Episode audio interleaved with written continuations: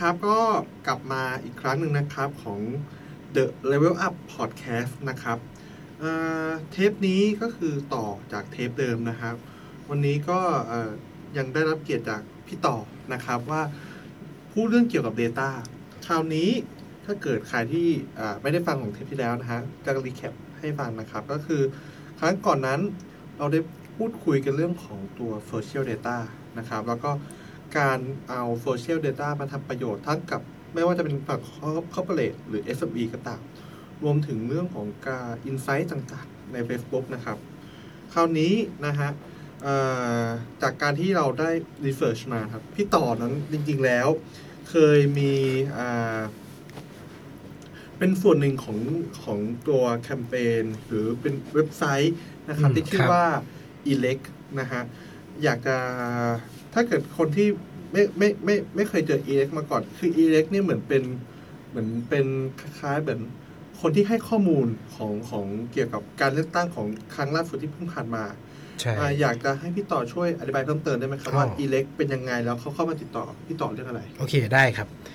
Elect เนี่ยเป็นโปรเจกต์ตั้งต้นของ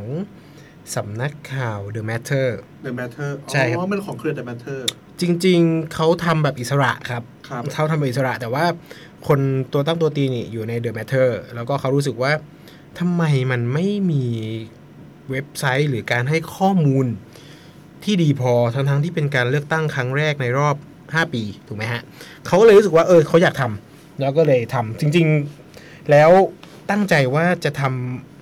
คือผมไม่ได้ไปคุยลึกๆจุดตั้งต้นนะจริงๆถ้าอยากคุยเดี๋ยวผมชวนมาได้เพราะว่าสนิทกัน ได้ครับ ใช่แต่ว่าเอ่อเล่าให้ฟังคร่าวๆ คือเขาอยากทำเสนอข้อมูลแบบเนี้ยซึ่งในต่างประเทศมันมีเยอะมากที่เขาเรียกว่า data journalism คือผู้สื่อข่าวด้านข้อมูลใช่ไหมครับก็เลยทำเว็บอิเล็กออกมา ประกอบไปด้วยคนจาก The Matter แล้วก็บุญมีแลบบุญมีแลบบุญมีแลบนี่เป็นบริษัททำ data visualization ที่ เอ้ย data storytelling ที่ใช่ครับที่ ที่เก่งมากๆ บริษัทหนึ่งครับ แล้วก็ร่วมมือกันแล้วก็เอาเรื่องการเลือกตั้งเนี่ยข้อมูลการเลือกตั้งที่มันยากๆเนี่ยมาทำให้มันสวยแล้วก็ทำให้มันน่าสนใจผ่านทำ visualization บ้างทำผ่านการทำเป็นเกมบ้างอะไรอย่างเงี้ยครับ ใช่เป็นอยู่ในอยู่ในโปรเจกต์ elect นะครับ อ๋อ โอเค ก็แสดงว่า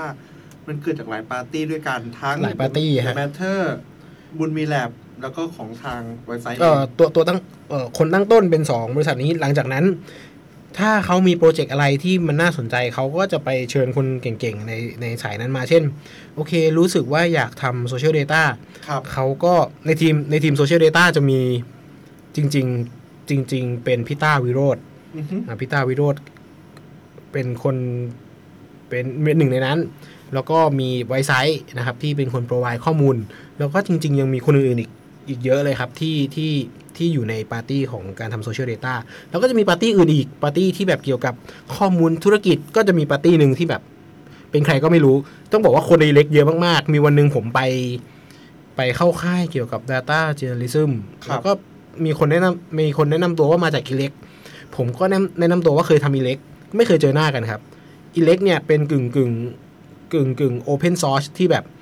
มีคนช่วยมีคนเข้ามาช่วยทำแบบเยอะมากๆครับ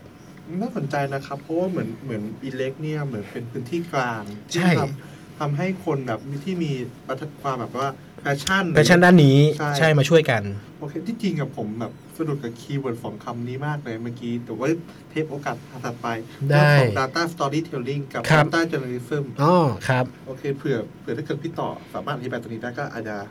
อืมเพิ่มเติมได้ครับได้ครับ อ่านั้นมาต่อดีกว่าครับ คือเรื่องของสิ่งที่พี่ต่อทำใน elect อืมก็คือต้องบอกทุกคนก่อนว่ารายการของ The The Level Up Podcast นะครับ มันไม่ได้แบบจำกัดอยู่ที่การเมืองนะโอเค ก็คือสามารถพูดเรื่องการเมืองได้เลยครับ นะครับ แต่ก็ไม่พาดพิงใครอืมโอเค นะฮะ โอเค มันอยากจะรู้ว่าสิ่งที่พี่ต่อทำให้กับ ELECT อืม เป็นยังไงบ้างครับ จริงๆ จริง ๆ ไม่ได้ทำเยอะครับ หลักๆคือ ในเมืองนอกเนี่ย social social data มัน Impact มาก อย่างที่เรารู้เนาะในใน US ที่มันแบบเอ่อมีแคมเปญโซเชียลมีเดียจนแบบชนะกันได้เลยอะไรเงี้ย เพราะฉะนั้นเราทาง e l e c ก็เลยคิดว่าโซเชียลมีเดียเนี่ยมันก็สำคัญสำหรับการเข้าใจกระแสสังคมเข้าใช่ไหมใจฮะครับ ก็เลยสิ่งที่ทำในปาร์ตี้นี้คือเราทางไวซ์ไซต์เนี่ยโปรไวข้อมูลชุดหนึ่งครับที่ที่ให้กับทาง มือ Visualization คือพี่ต้ากับพี่คริส อันนี้อาจจะพี่คริสเนี่ยไม่ได้อยู่ไทยนะครับอยู่เมืองนอก เพราะฉะนั้นอาจจะไม่ค่อยได้เห็นหน้าเห็นตากัน แต่ว่าโดยภาพรวมคือรวบรวมข้อมูลของข่าวที่พูดถึงพรรคการเมืองพรรคการเมืองที่ปรากฏในข่าวสำนักข่าวต่างๆ แล้วกันครับ อืมแล้วก็ไปดูว่าตอนเนี้ยมีพรรคการเมืองไหนบ้างที่กินพื้นที่ข่าวบนโลกโซเชียล นะครับนี่คือนี่คือบทบาทของทีมโซเชียลในในอีเล็กครับ อ๋อ โอเคครับ แสดงว่าอ่าในเรื่องของภาคการเมือง สิ่งที่พี่ต่อได้ส่งข้อมูลให้กับทางอีเล็กเป็นยังไงบ้างครับ ข้อมูลนั้นหมหมายถึงว่าลักษณะข้อมูลใช่ไหมใช่ครับครับอ๋อจริง ๆ จริง ๆ เราเอาแค่ ดูว่าพรรคการเมืองเนี่ยเราปรากฏอยู่ในสำนักข่าวไหนบ้างครับ เช่นเอ่อไทยรัฐข่าวสดเดลิ นิวเนชั่นอะไรพวกเนี้ยครับ ดูว่าเอ่อพรรคการเมืองไหนที่ได้รับกระแสสังคมค่อนข้างดี ทั้งในเอ่อเอ่อในสำนักข่าวต่างๆ บน Facebook Twitter อะไรเงี้ยครับอืมอืมนั้นจริงๆเท่าที่ถ้าเกิดใครที่เคยเข้าไปดูอีเล็กเหมือนที่ผมดูใช่ไหมครับ ก็จะมีเรื่องของอ่ามีพักไทยรักษาชาติ โอเค ที่มันใช่บูครัมบขึ้นมา ใช่ หรือว่าอ่าพักต่างๆที่เกิดกระแสมันบูมขึ้นมาครับ อ่าอยากจะถามพี่ต่อว่าไอ้พวกการเกิดกระแสเนี่ย พี่ต่อพอเห็นคำว่าที่มาที่ไปมันจะเกิดขึ้นจากอะไร เพราะพี่ต่ออยู่กับอืมตาหลังบ้านของคมันรับ ถ้าเอาวันที่นะครับผมจำวันที่เป๊ะๆไม่ได้ แต่ว่ามันเกิดการระเบิดของความสนใจบนโซเชียลแล้วกันครับครับผมคือก่อนหน้านี้เนี่ย ค่าเฉลี่ยของการพูดถึงเนี่ยมันมันอยู่ที่ระดับแบบน้อย น้อยน้อยเลยอะครับแบบไม่ได้เยอะมากคนก็สนใจประมาณหนึ่งแต่หลังจากที่พักไทยรักษาชาติประกาศแคนดิเดตครับ ซึ่งวันนั้นน่าจะเป็นวันวันศุกร์ใช่ครับวันศุกร์ครับครับตั้งแต่เช้าจนถึงค่ำมันมีข่าวทั้งวันครับฮะคนให้ความสนใจเยอะมาก เยอะแบบเยอะเยอะเลยอะครับ แล้วพอวันก็ก็ทำให้พักไทยรักษาชาติเนี่ยสไปค์ขึ้นมาแล้ว แล้ววันเสาร์กับวันอาทิตย์ก็มีภาพที่คุณธนาธรอืมกับคุณชาติชาติไปงานบอลทำจุฬาธรรมศาสตร์ เกิดภาพจับมือกระแสฟ้ารักพ่อก็เกิดในวันนั้นนะครับเพราะฉะนั้นพอหลังจากวีควันนั้นมาครับ ตัวค่าเฉลี่ยของการพูดถึงอะ่ะเหมือนมันดับเบิลขึ้นมาจากวันนั้น แล้วคงที่มาตลอดจนถึงวันเลือกตั้งอืมเพราะฉะนั้นเหตุการณ์สองสามวันนั้นนะครับ มันคือ โมเมนต์จุดระเบิดของความสนใจทางการเมืองบนโลกโซเชียล นั้นแสดงว่าจริงๆแล้วเรื่องของ Data อืมใช่ไหมครับ มันสามารถกับเรื่องของการมันมันสามารถบอกอะไรเราได้บ้างครับ เอ่อเดต้ากับการเมืองใช่ไหมครับ ใช่ครับอืมในมุมมองของพี่พี่ต่อ จริง ๆ ความคาดหวังเลยอะ่ะเราอะอยากทำแบบอเมริกา คือครับอเมริกามีนัก มีนักมีคนทำ Data คนหนึ่งชื่อว่าเน t ซิ l เวอร์นะครับครับเน t ซิ l เวอร์เนี่ย สามารถพิจิตรอืม53รัฐของอเมริกาได้ถูกทั้งหมดว่าใครจะ winเฮ้ยจริงเหรอพี่ หมดเลย มันทำได้ด้วยเหรอ ถูกหมดเลยด้วยใช่ แต่เขาใช้ Data เยอะใช้ทั้งโซเชียลใช้ทั้งตัวเอ่อเขาเรียกว่าอะไร exit poll จากหลาย ๆ สำนักมาเวทค่านู่นนี่นั่นกันแล้ว ทายถูกหมดเลย53สำนัก ซึ่ง n e t s i l v e r ถ้าไปดูก็คือ predict ทุกอย่างฮอลลีวูดไอ้ยรางวัลออสการ์ก็ผิดแค่รางวัลเดียว predict แม่นมาก ไอ้เราอะก็คิดว่าแบบโซเชียลเดต้ามัน เอ้ยมันมีพลังว่ะ เราอยากรู้อ๋อเออก็เลยเอามาทำปรากฏว่าสุดท้ายคือ มีบางส่วนที่มันอธิบายความเป็นไปทางการเมืองได้ แต่ก็มีบางส่วนที่มันอธิบายไม่ได้ เพราะว่าต้องบอกว่าพอมันเป็นการข้อหนึ่งคือ มันเป็นการเลือกตั้งในรอบ 5 ปี ซึ่งเมื่อ 5 ปีก่อนเนี่ยโซเชียลเดต้ามันมันมันไม่มี มันมันมีแหละแต่มันไม่ได้ไม่ได้ถูกเก็บอย่างจริงจังอะไรอย่างเงี้ยเราก็เลยไม่มี learning จากอดีต ว่าเฮ้ยรอบก่อนเป็นยังไงวะ รอบนี้เราก็เลยอาศัยสมมุติฐานเอาแล้วมันก็เป็นสมมุติฐานที่ที่ที่ไม่ตรง เพราะเราไม่ได้เข้าใจผู้คนจริง ๆ ว่าแบบเอ้ยในการเลือกตั้งครั้งนี้เขาคิดอะไรกัน การพลิกมันก็เลยแบบ ล้มเหลวผิดพลาดไปหมดอะไรอย่างเงี้ยครับใช่ แต่ก็เข้าใจมองเห็นแล้วกันมองเห็นความตื่นตัวของวัยรุ่นอือฮึคำว่าวัยรุ่นเนี่ยเพราะว่าเราเห็นความตื่นตัวใน Twitter อือฮึซึ่ง Twitter เนี่ยเอ่อผู้ใช้ส่วนใหญ่อายุประมาณ 13ถึง17 แล้วก็รอลงมาก็คือ 17 ถึงประมาณ 20 ต้นๆนะครับครับเราถือว่าเป็นวัยรุ่นเป็นเป็นแก๊ง First Voter ครับก็เกิดกระแสที่สูงแล้วก็มีความ loyalty กับพรร คค่อนข้างสูงนะ เท่าที่เห็นอย่างเงี้ย Data มันช่วยอธิบายปรากฏการณ์มากกว่าในในในช่วง ถ้าเป็นการเลือกตั้งที่ผ่านมานะ ให้เราเข้าใจการแสดงความเห็นต่างๆอะไรอย่างเงี้ยครับอืมอ๋อแสดงว่าจริง ๆ แล้วเรื่องของ Data มันสามารถ predict ได้ ถ้าเรามี Data มากพอ ถ้าเราเออถ้าเราเข้าใจมันมากพอและและมี Data มากพอใช่ ตอนตอนผมไม่แน่ใจว่าในของในของ e l e c อะมันมีโปรเจกต์ภายในในการ prediction หรือเปล่า เออส่วนผมไม่มีครับ แต่ว่าไม่แน่ใจส่วนอื่นว่ามีหรือเปล่าแต่ แต่เข้าใจว่าไม่มีนะอ๋อออืมนั้นนั้นผมอยากจะอยากจะเข้าใจตัวนี้เพิ่มเติม เรื่องของ Data มันสามารถ prediction อะไรได้บ้างครับ โอ้ของของที่เมื่อกี้ที่พี่ต่อเพิ่งพูดของทางอเมริกา ครับ จริง ๆ predict ได้ทุกอย่างเลยครับ predict ถูกผิดอีกเรื่องนะ แต่ว่ากีฬากีฬามี predict เยอะมากครับ แบบเอ่อ NFL เนี่ย predict เยอะเบสบอล ฟุตบอลอือฮึ แต่ฟุตบอลนี่ Nate Silver ตอนบอลโลก predict ผิดหมดเลยครับ ผิดเยอะ เพราะว่ามันเกิดพลิกล็อกเยอะอ๋ออะไรอย่างเงี้ยล็อกใช่ครับ แล้วก็พวกโรคต่างๆ healthcare ก็ predict เยอะให้ให้ AI ทำนายอาการของโรคอะไรเงี้ย อือฮึจริง ๆ พอพูดถึง prediction มันคือ AI กับ machine learning แหละครับ คือ เอาข้อมูลมาเพื่อทำนายว่าว่าเป็นหรือไม่เป็นอะไรเอิ่มผู้เอ่ออุตุนิยมวิทยาก็ predict เยอะครับ อะไรประมาณนี้ พวก advertise advertising อาจจะไม่ใช่พิดิกอืมจริงๆจริง ๆ ก็พิดิกได้ทุกอย่างตามที่ตามเท่าที่เรามี Data ครับ นั้นนั้นนั้นแสดงว่าถ้าเกิดเรามองเรื่องของ Data prediction เนี่ย ครับ เราอาจจะมองกรมอุตุได้ไหมครับจริงว่ามันมันคือการ predict ปั๊บรูปใช่แบบหนึ่งใช่ครับ จริง ๆ ใช่ ซึ่งมันคือซึ่งมันคือเกิดจากการที่สะสมข้อมูลมากพอ ใช่แล้ว โอเคออฟแต่ของการเมืองนี้มันคือมันเป็นครั้งแรก ซึ่งอาจจะยังไม่เคยเคยมีของเคสของ มาก่อนมีเออเราเราแตกประเด็นออกมาสองสามประเด็นคือข้อหนึ่งคือเราไม่มี learning มาก่อนเลยว่าครับว่าว่าข้อมูลจะต้องพิจิตยังไง ข้อแรก ข้อที่สองคือโซเชียลมีเดีย Data เนี่ยมันมันไม่ใช่การเลือกตั้งเป็นเป็นโลเคชันเบสคือเลือกตามเขตต่างๆ ใช่ไหมครับ ซึ่งโซเชียลมีเดีย Data ไม่มีไม่มีโลเคชันเอ้ยไม่ได้แบ่งตามเขต ไม่ได้แบ่งตามพื้นที่ เพราะฉะนั้นมันก็เลยเอาไปแมปหรือเอาไปทำนายอะไรได้ยาก ด้วยเหตุผลสองข้อนี้ครับ มันก็เลยทำให้ตอนนี้มันค่อนข้างยังพิจิตได้ยากอยู่ แล้วก็อีกอันหนึ่งคือเรื่องของไบแอดของการใช้คือ ก็จะมีผมยกตัวอย่างแล้วกัน เช่น รุ่นของคุณคุณพ่อคุณแม่เรา ที่อาจจะไม่ได้มาเล่น Twitter ไม่ได้มาเล่น Facebook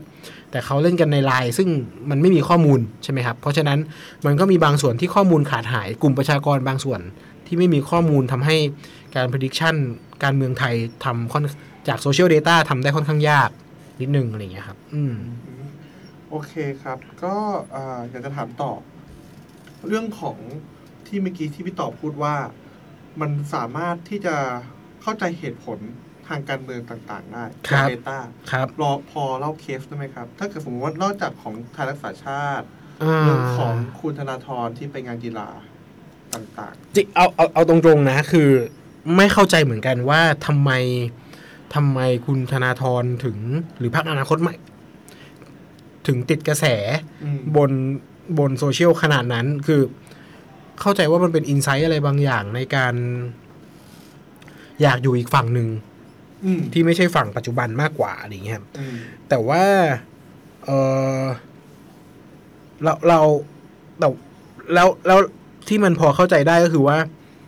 ตัวเลขของพรรคคะแนนของพรรคอนาคตใหม่ที่ได้อะครับ ก็กี่เสียงนะ ประมาณเออที่นั่งเก้าอี้เหรอครับหรืออะไรเออจำนวนเสียงที่ได้ครับ ประมาณมันแปดสิบเก้าสิบสักอย่างวะแปดสิบเก้าสิบ ที่เอ่อนั่งแต่จะแต่แต่เป็นตัวเลขตัวเลขของคนกลางนี่ผมไม่ชัวอืมร์จำจำนวนไม่ได้แต่ว่ามันใกล้เคียงกับประชากรทวิตเตอร์ครับอ๋อเอ้ยโหใกล้นี่อมีความหยมีความใกล้เคียงคือประชาประชากรทวิตเตอร์มีประมาณเก้าเอ่อคน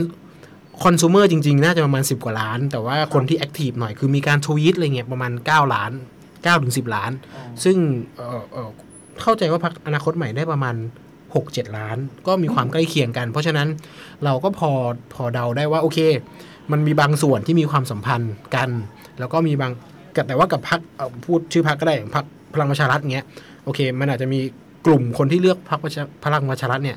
ไม่ได้ไม่ได้มีความเกี่ยวเนื่องกับโซเชียลมีเดียเท่าไหร่อะไรเงี้ยมันมันก็เลยหาความสัมพันธ์อะไรไม่ได้อะไรเงี้ยบางทีอาจจะเป็นพลังเงียบ ใช่ครับ อาจจะอยู่ในไลน์อาจจะอยู่อะไรอย่างเงี้ยครับ ใช่อือฮึโอเคครับ นั้นก็อยากจะถาม เรื่องของอนาคตนะครับ อืม future of data prediction อืม ในมุมมองของพี่ต่อในเมืองไทยนะฮะ ของเมืองไทยก่อนเป็นจะเป็นยังไง ถ้าเกิดสมมติว่ามีแคมเปญอะไรแบบนี้อีกในอนาคต ผมไม่แน่ใจนะ ว่ามันจะเลือกตั้งเมื่อไหร่ อืม แต่ถ้าเกิดมันมีอย่างเงี้ย เรามี learning อะไร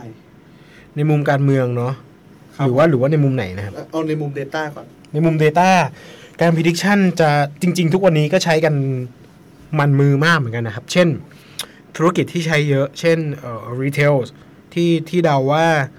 คนน่าจะอยากซื้ออะไร แล้วก็ส่งคูปองไปให้อย่างเช่นคลับการ์ดของของเทสโก้หรือว่าเอ่อห้างห้างเซเว่นเซเว่นที่มีเอา member ที่เขาเก็บข้อมูลแล้วว่าเราซื้ออะไรบ้าง ซึ่งข้อมูลพวกเนี้ยทำให้แบรนด์ต่างๆเนี่ยสามารถเข้าใจเราได้ แล้วก็ predict ได้ว่าเราน่าจะอยากได้อะไรตอนไหน แสดงว่าไอ้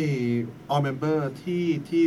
บางทีที่เราเห็นในเซเว่นหรือต่างๆ ที่แบบขับการ์ดเขากำลังพ r ดีกันอยู่เหรอครับ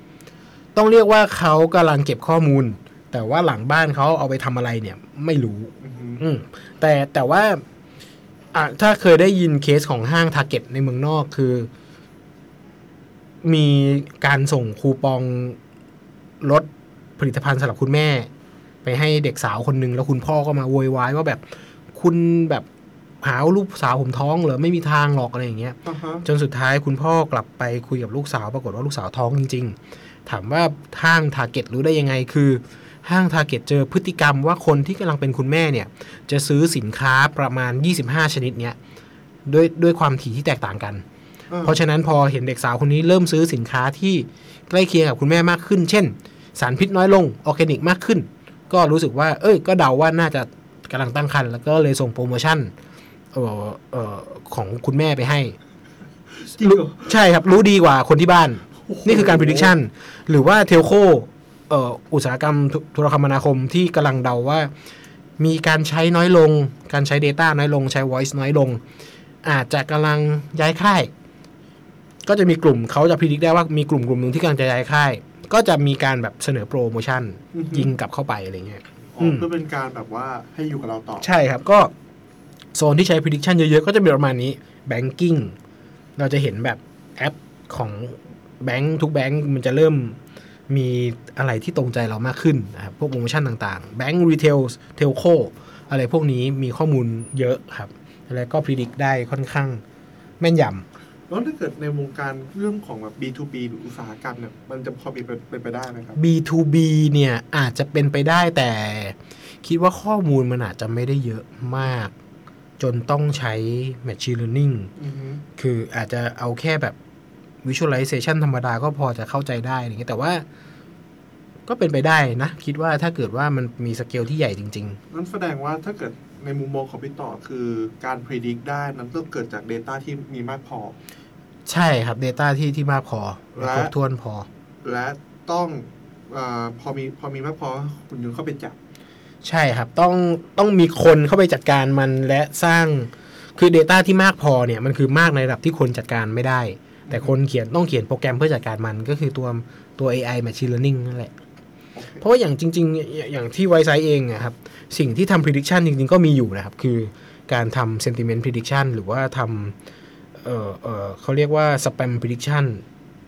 คือทายว่าเทคเนี้ยน่าจะเป็นประโยคที่ชมหรือด่า โดยที่ไม่ต้องใช้คนอ่าน อันนี้ก็เป็น prediction ประเภทหนึ่งเหมือนกัน หรือว่าทายว่าประโยคเนี้ยน่าจะเป็นประโยคที่ขายของไม่ได้มีประโยชน์กับแบรนด์หรอก ก็จะก็จะทายว่ามันคือ spam อะไรพวกนี้ก็จะเป็น prediction รูปแบบหนึ่งเหมือนกัน อยากจะต่อยอดคำถามนี้เลยครับ เรื่องของ sentiment ก่อนครับ แล้วก็รวมถึงสแปมด้วยครับ อืมคือจัดการกันยังไงครับ ผมว่าสมมติว่า sentiment ก่อนที่จะไป sentiment sentiment คืออะไรครับ sentiment คือเขาเรียกว่าเออเป็นก็ทัศทัศนคติทัศนคติ ของข้อความนั้นว่าเป็นเชิงบวก เชิงลบเป็นกลางเป็นคำถามอะไรพวกเนี้ยครับอ๋อแบบมีตัวอย่างไหมครับเช่นบอกว่าเออฉันชอบ iPhone อันเนี้ยก็คือเวลาทำในระบบของโซเชียลก็จะบอกว่า iPhone ได้รับ sentiment เป็นบวกก็คือม positive sentiment หรือว่าแบบ iPhone ราคาแพงจัง